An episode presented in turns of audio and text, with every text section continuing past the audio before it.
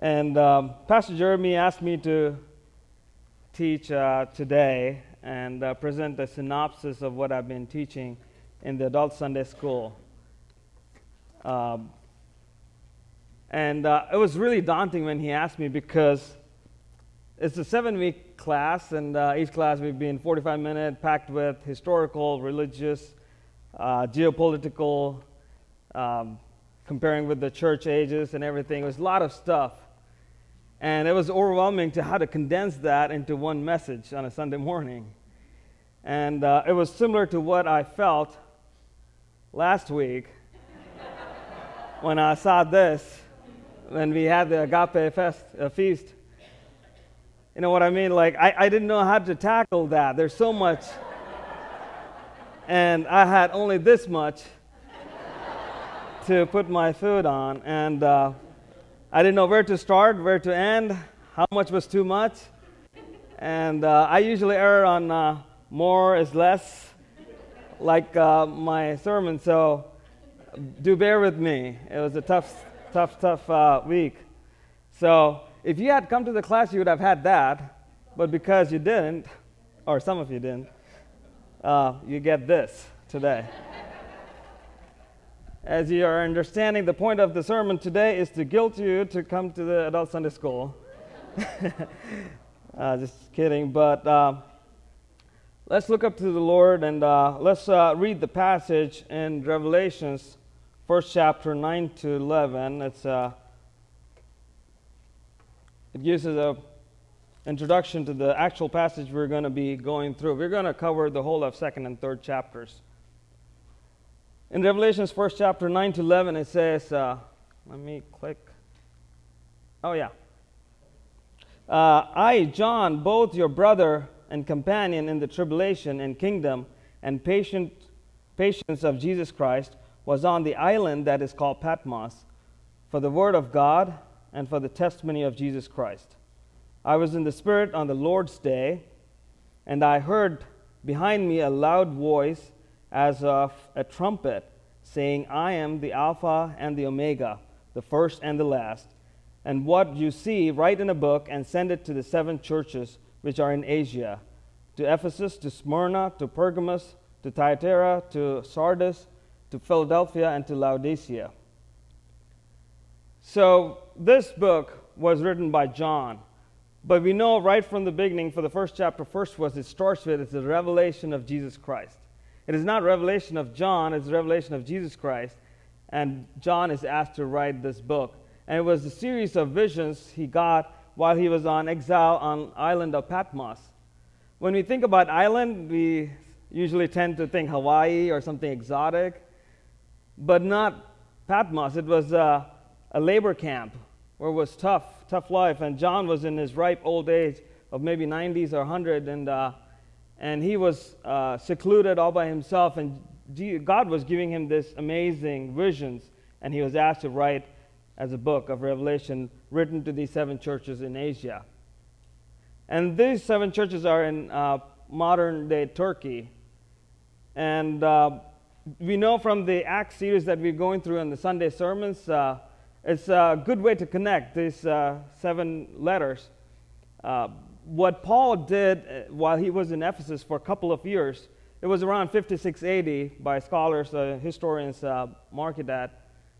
And this letter was written around 9580, about 40 years after Paul was ministering in Ephesus. He spent two years, and knowing Paul, I don't think he's going to sit quietly with the gospel. I'm sure he worked around this area, either himself or with his associates, to share the gospel and he was instrumental in starting uh, the gospel uh, work. And this is a timeline. And uh, this is the map of uh, the church in Asia. And you can see the loop, the circular loop that uh, it was a postal route that the postman would start from Patmos, would make a loop to go to give the book to each of the churches. And when Paul ministered and started the churches, it was still in infancy, it was just founded.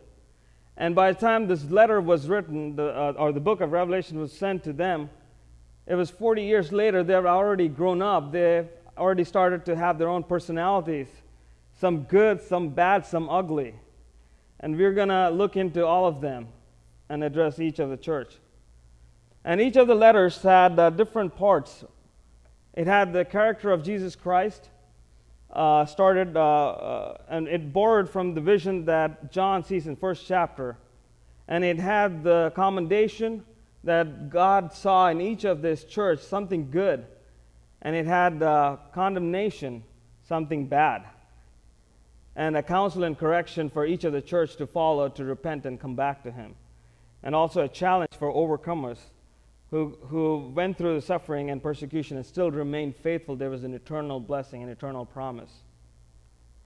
With that, let's look at the first uh, uh, church in Revelation, second chapter. I know your works, your labor, your patience, that you cannot bear those who are evil. And you have tested those who say they are apostles and are not, and have found them liars and you have persevered and have patience, and have labored for my name's sake, and have not become weary. Another verse, uh, a couple verses down, and six verses said, But this you have that you hate the deeds of Nicolaitans, which I also hate. So this church is laboring, it is service minded, it is really dedicated, they're faithful, very patient with one another. And they're very discerning. They were checking, making sure the preachers who visited them were really apostles or if they were fakes, fakes or false teachers. And they were good at that. They were sound in doctrine. They got to be sound in the word for them to be able to discern, like Bereans were. What can possibly be wrong with this church, right? Everything seems to be so perfect. But Jesus has to say this Nevertheless, I have this against you that you have left your first love. They are so perfect in their activities, in their ministries, but they have lost their first love. There can be many of us who've been Christians for a long time, who have lived this life uh, doing the Christian things, going to churches, going to meetings or ministries, but we might be away from our first love. We need to check into ourselves. Everything that we need to, uh, we, need, we do for the Lord should come out of love, not out of responsibility. He's called us to have a relationship with Him, not a religion. And He says, uh, Remember, therefore, from where you have fallen, repent and do the first works. And this is the correction or counsel that Jesus is giving to them is re- uh, remember where you were and repent of where you have fallen to and return back to Him. And this is uh, a sobering counsel to ours, us also, if we've been Christians for a long time, to check and see where we stand with the Lord, how our heart condition is. Jesus loved us so much. Romans says, even when we were sinners, even when we were enemies to Him, He loved us. He gave His ultimate sacrifice, His life on the cross for our salvation. He deserves our utmost love. Let's look at the second uh, church. I know your works, tribulation, and poverty, but you are rich, and I know the blasphemy of those who say they are Jews and are not, but are a synagogue of Satan. Do not fear any of those things which you are about to suffer. Indeed, the devil is about to throw some of you into prison that you may be tested, and you will have tribulation ten days. Be faithful until death, and I will give you crown of life. This church is going through tribulation. They're persecuted, but they're persevering. They have stayed faithful to the Lord in spite of what they're going through. And they're also a poor church. They're not well to do. But in God's eyes, they're spiritually rich God sees things differently than us, right? We look on the outside, but God looks at the inside. And then the city that they live in, there's a synagogue of Satan, basically the Jews who were teaming up with the Romans, and they were reporting against the Christians, and the Romans would persecute them, and Jews in the cities, in the Roman cities, were participating in the persecution of the Christians. And God is saying that He knows where they live where they are. There's the synagogue of Satan. And there's also more suffering coming their way. You would think after so much of suffering, God would give them a break, but God is allowing something. God knows better. In our lives, too, we might be feeling that we're going through so much. We might be thinking we could use some break, but it doesn't come by. God is saying, I know you. I know where you are. I know your situation. And He's in control. God Himself made Himself poor for our salvation. He went through suffering for our salvation. And this is the counsel he gives do not be afraid. Be faithful until the, de- until the death, until end. And he's going to give them eternal life, crown of life in eternity. That's the same promise that we have, those who are overcomers and believers. Let's look at the next church, the church in Pergamum, starting in 13th verse. Uh, I know your works and where you dwell, where Satan's throne is, and you hold fast to my name, and did not deny my faith, even in the days in which Antipas was my faithful martyr, who was killed among you where Satan dwells.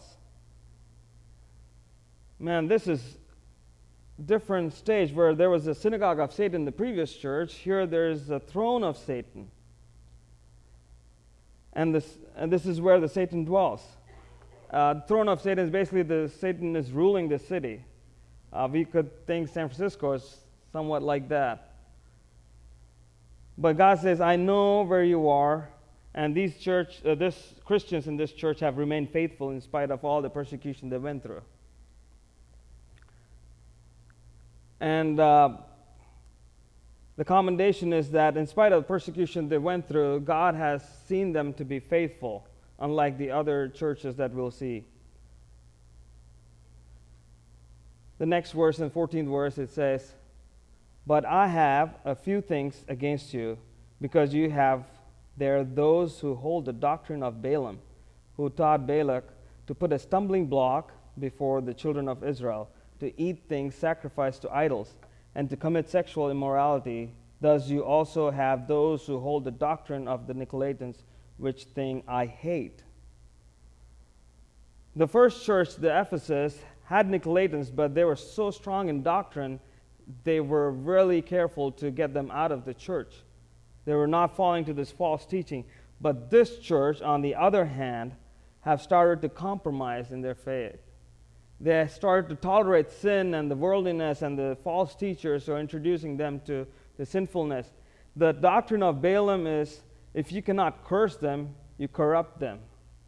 That's what he did with the Israelites. And this church, uh, Jesus is saying, has started to compromise in their faith by tolerating sin. They have started to come into alliance, an unholy alliance with the world. Each of these churches are really uh, written for these seven churches in this. Uh, uh, each of this letter is meant for the seven churches in real cities in Asia. But then uh, scholars have compared them to uh, historical eras in church history. The first church, uh, the Ephesus church, which was a loveless church, was compared to the apostolic church. Right after the apostles passed away, the first and second generation Christians had remained faithful in doing the activities in the ministry, but had starting to dwindle out their love. They, they, they start to lose their love for the Lord. And the second church, which was the Smyrna church, which went through persecution, was, was resembling the era where there was so much of Roman persecution. And this church, the Pergamum church, is uh, at the time when the Roman Emperor Constantine became a nominal Christian. And uh, overnight, he baptized his whole army. And uh, at knife point, he converted the pagan temples into uh, churches, pagan priests into Christian clergy. And the idols that were in the church, in these temples, pagan temples, became uh, statues of uh, apostles or martyrs or saints that they venerated. And the holy festivals became uh, venerated days of these saints. Church had come into a unholy alliance with the world. Christianity became a state religion and prosperity came in. The Christians who were persecuted became really uh, prosperous in this time. But so did their spiritual life. They started to decline. And God is saying that they are compromising, they're coming into alliance with the world. The next church is church in Thyatira. Uh, this is uh, the, I'm sorry, the slides I had revised. This is not the one I should have sent. I sent you the different older version. But this is the church eras that each of the church represent. And we've seen the Ephesus, Smyrna, and Pergamum. And let's look at Thyatira. I know your works, your love, service, faith, and your patient, patience, and as far as for your works, the last are more than the first. This church is a loving church. They have love that Ephesus didn't have. They lost their love. Uh, this church has love. And this church is laboring, they're service minded. And they're also faithful and loyal to the Lord. And the fourth thing is they're long suffering, they're patient with one another. And if you see their works have grown from what they were before to what they are now, it's a growing church. You would think this is a perfect church, right? When we look at that, there's loving, loyal, faithful. But let's see what uh, Jesus has to say in 20th and 21st verses. Nevertheless, I have a few things against you because you allowed that woman Jezebel, who calls herself a prophetess, to teach and seduce my servants to commit sexual immorality and eat things sacrificed to idols. And I gave her time to repent of her sexual immorality, and she did not repent. Wow, Houston, we have a problem. This church seemed so perfect in the beginning, but what a devastation they have allowed this sinful woman who is resembling the wicked, cruel queen of Old Testament times, Queen Jezebel, who, by uh, the way, she killed all the prophets of God and she was feeding this prophets of Baal in her palace. And there's somebody of that kind allowed in the church, not only allowed, they're allowed to preach and this person is seducing the Christian believers into immorality and idolatry. This church seems to be like some of these churches that in the present day, if you walk in, it looks like a, a concert hall or a club. And people who are more influenced by Hollywood than by Bible. They started to compromise in their faith. And in uh, the history, it compares to the time during the medieval ages, the dark ages. It was thousand year period where the pope became the supreme leader and all the rituals were part of the church and uh, there were separate classes in the church there was separate laity and separate clergy and the clergy locked up the bible there was no more Bible given to the common person like we do right now. They didn't have, they forced ignorance in believers. And uh, there were a lot of heresies that came up. They were killing and executing anybody who believed in uh, uh, salvation through grace. They, they were indoctrinating people through uh, membership or uh, salvation through membership or uh, through works. And there were all these crusades that were happening in the name of religion. That was the dark ages of the church history. And that's what Jesus is saying. Uh, this church has started to corrupt themselves. They're not only uh, entered into an alliance with the world, they actually are celebrating anniversaries right now. And the next church is church in Sardis. It says, I know your works that you have a name, that you're alive, but you're dead. Unlike the other churches uh, that uh, these letters were written to, they had something good to tell about them. Jesus had something to give a commendation about. But this church has nothing of that sort. Jesus went straight to their condemnation. This, this church has a name as if they are alive. They're very active. There's so much stuff happening. There's so much of noise in the church. People might think there's so much of uh, activity, but Jesus is calling them dead. God is a God uh, who judges the heart, not the noise or the activity outside. God is calling this church in Sardis dead in sin. You can see the deterioration in the spiritual life of these churches, right? They start to play with sin, they're compromised. And then there's corruption that entered into the church, and now this church is dead in sin. It's almost like uh, if you were to be in a room, it's all lighted up, but once you turn off all the lights, it's dark, it's pitch dark, you can't see anything. But if you stay there long enough, you start to see some things in the room. And if you stay long enough, you can actually walk through the room. Sin is like that. We get uh, used to it so quickly. If we, in the beginning, it is uh, pretty obvious, but if you don't treat it, if you don't uh, take it out of your life, you start, start getting numb to it, you start getting used to it. Satan is really good at custom making temptations to our spiritual weaknesses. He doesn't tempt you with murder or robbery or something crazy like that, but he knows our weaknesses, and that's where he's going to hit. And um, Jesus is saying in second verse, "Be watchful and strengthen the things which remain that are ready to die, for I have not found your works perfect before God." Remember, therefore, now how you have received and heard.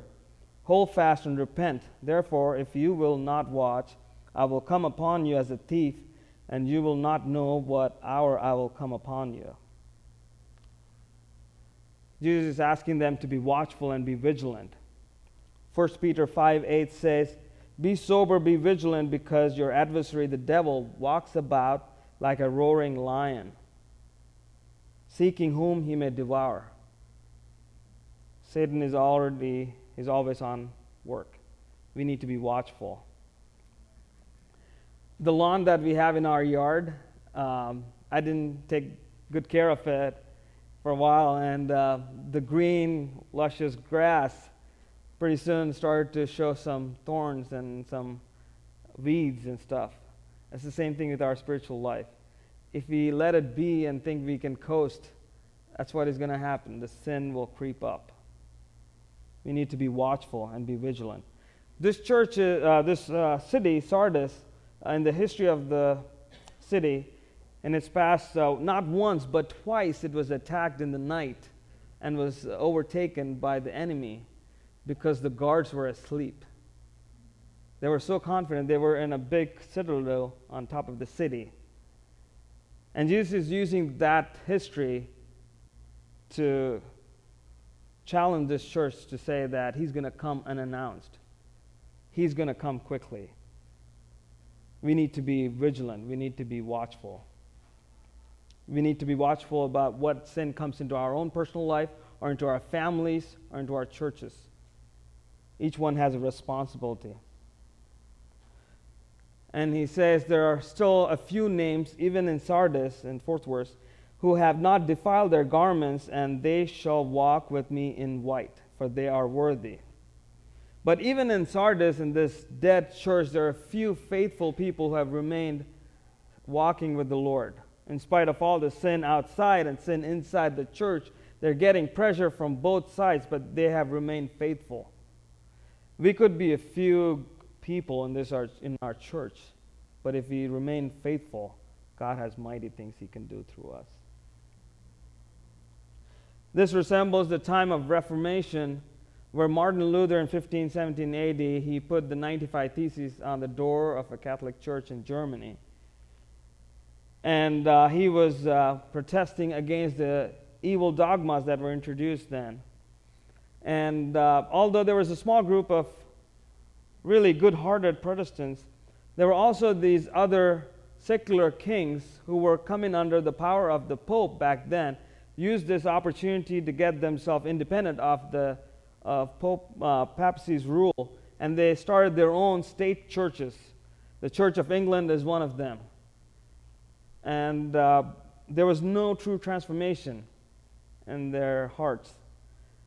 And in that process, there was this Catholic kingdoms and the uh, Protestant kingdoms and the kings that came in series. They were fighting, and there was a lot of blood shed at that time on both sides. There was a lot of death. And that's what signifies this era of uh, dead church, comparing to the history of the church history. And there was a lot of denominations that came out of this era church broke into pieces. Going to the next church, Church of Philadelphia. Oh, this era signifies the, the, the dead church. Churches are dying, and the churches that were established, now we can see the churches have been turned into mosques in Europe. This is a bar in a 100 year old church in Europe, and there's a skateboard park. And this is a church down the street on Concord Boulevard, which is now a Hindu temple. When prosperity came into churches, churches started to die. But in the history we've seen, wherever there was persecution, it thrived. People remained loyal. Let's see the next church, the letter to church in Philadelphia. Eighth verse, it says, I know your works See, I have set before you an open door, and no one can shut it, for you have a little strength, and have kept my word, and have not denied my name. This church is a small church, but they have remained significant, they have remained faithful and obedient. We might think it's a small church without much influence, without much finances, or but that's where they're very faithful. Unlike all these big, rich cities, Sardis, and also the next church we're going to see, Laodicea, was a very prosperous city. And the church was very prosperous, and they, were, they didn't remain faithful to him. And this is the admonishment that they receive Behold, I come quickly. Hold fast what you have, that no one may take your crown. Jesus is coming quickly. We need to hold fast to our faith. The city's name is called Philadelphia because the king of Pergamum, who uh, built this city, had a loving, faithful, loyal brother. And uh, he built the city in honor of that brother. And they were known to be the city of uh, brotherly love, much like our city of Philadelphia in Pennsylvania. But uh, they were really loyal to them. And uh, when I see our church, I really appreciate the brotherly love we have here. When we came in new th- three years ago, we were welcomed. It was so loving. And we, we appreciate all the support we've, re- we've received over the last three years of our journey. We might have differences of opinion over small things, but end of the day, we are a family of God. We may not be blood relatives, physically speaking, but we are washed by the same blood of Jesus Christ. In that, we are spiritually blood related. We are a body of Christ. God ordained two important institutions on this earth one is a Christian home, the other is the Christian church. And in both places, Satan is always actively attacking. That's why we see broken homes among Christians also, and we see broken churches, churches that are dying and getting ineffective. We need to be careful. We need to be watchful. We need to hold fast to our faith. And this church uh, in Philadelphia resembles the, the missionary movement that happened in the 19th century. We see all the Hudson Taylor, William Carey, Adoniram Judson from America who went to Burma. We see George Mueller. Uh, all came in this uh, era. And there was gospel outburst. The next church is the last church. This is church in Laodicea. It's a church that we went through today's class. So bear with me, people who came to the class. We're going to go over this again. I know your works, that you are neither cold nor hot. I could wish you were cold or hot.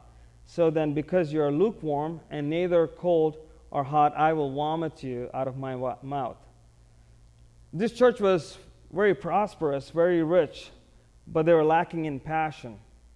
They had built a beautiful city all by themselves with their money, but they lacked one thing they didn't have fresh water. So they had pipes built. They brought hot water from a neighboring city and cold water from another city.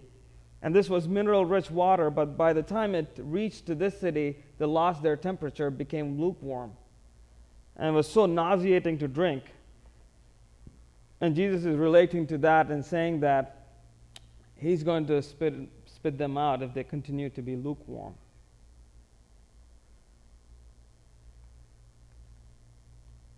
And he says, Behold, even before that, actually, let me read 19th verse. As many as I love, I rebuke and chasten, therefore, be zealous and repent. Although he gave them a strict condemnation, he was lovingly telling them that it is because he loves them is why he rebukes them and he chastened them. Let's read the 20th verse. Behold, I stand at the door and knock. If anyone hears my voice and opens the door, I'll come into him and dine with him and he with me. What a tragic situation. Jesus Christ is outside the door of the church he is the head of the church. He needs to be sitting on the throne, controlling and leading the church from within. But this church has completely compromised their faith. They have sent him out. We see that uh, in many of the modern churches that they have removed the authority of Bible, authority of God, to cater to the comforts of people.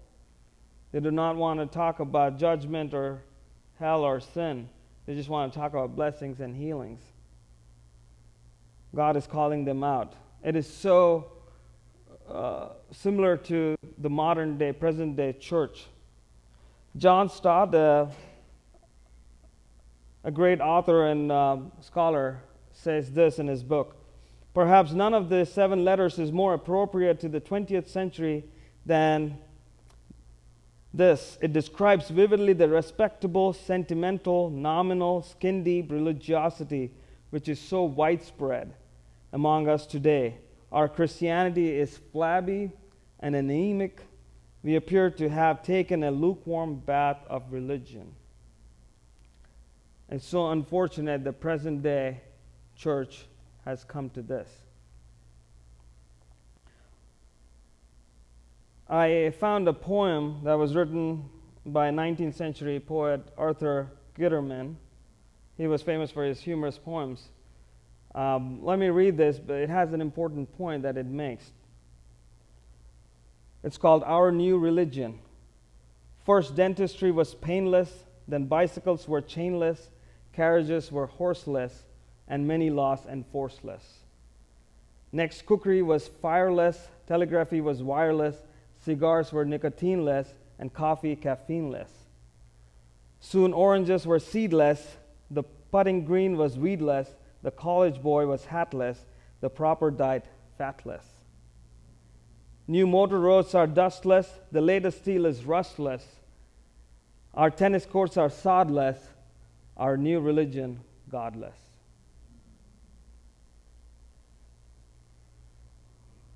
And Jesus is saying he's knocking at the door. And he's waiting. He's waiting for somebody to respond and open the door for him. He's going to come in and have fellowship. I don't know where each one of you stand, but God is calling each one of us. He's knocking at the door. And whoever overcomes there is a promise that he has given. In Revelations, he ends the book towards the end in 21 1 to 7. He says, Now I saw a new heaven and a new earth, for the first heaven and the first earth had passed away. Also, there was no more sea. Then I, John, saw this holy city, New Jerusalem, coming down out of heaven from God, prepared as a bride adorned for her husband. And I heard a loud voice from heaven saying, Behold, the tabernacle of God is with men, and he will dwell with them. And they shall be his people. God himself will be with them and be their God. Then he who sat on the throne said, Behold, I make all things new. And he said to me, Write these words are true and faithful. And he said to me, It is done. I am Alpha and Omega, the beginning and the end. I'll give of the fountain of the water of life freely to him who thirsts. He who overcomes shall inherit all things, and I will be his God, and he shall be my son. What a blessed promise we have in him. I'd like to close with this thought. If Jesus was to write a letter to us, what would he write in that? What kind of positive things he might see in our lives, in our churches? What could have negative things be? We need to look into ourselves. The sobering thought in each of the letters is that he knows our works. He knows where we are. He knows our circumstances. I don't know where you stand. I don't know which church you can relate to. But God knows your situation. God knows your problems. He knows where you are. And God's promise is that He's coming quickly.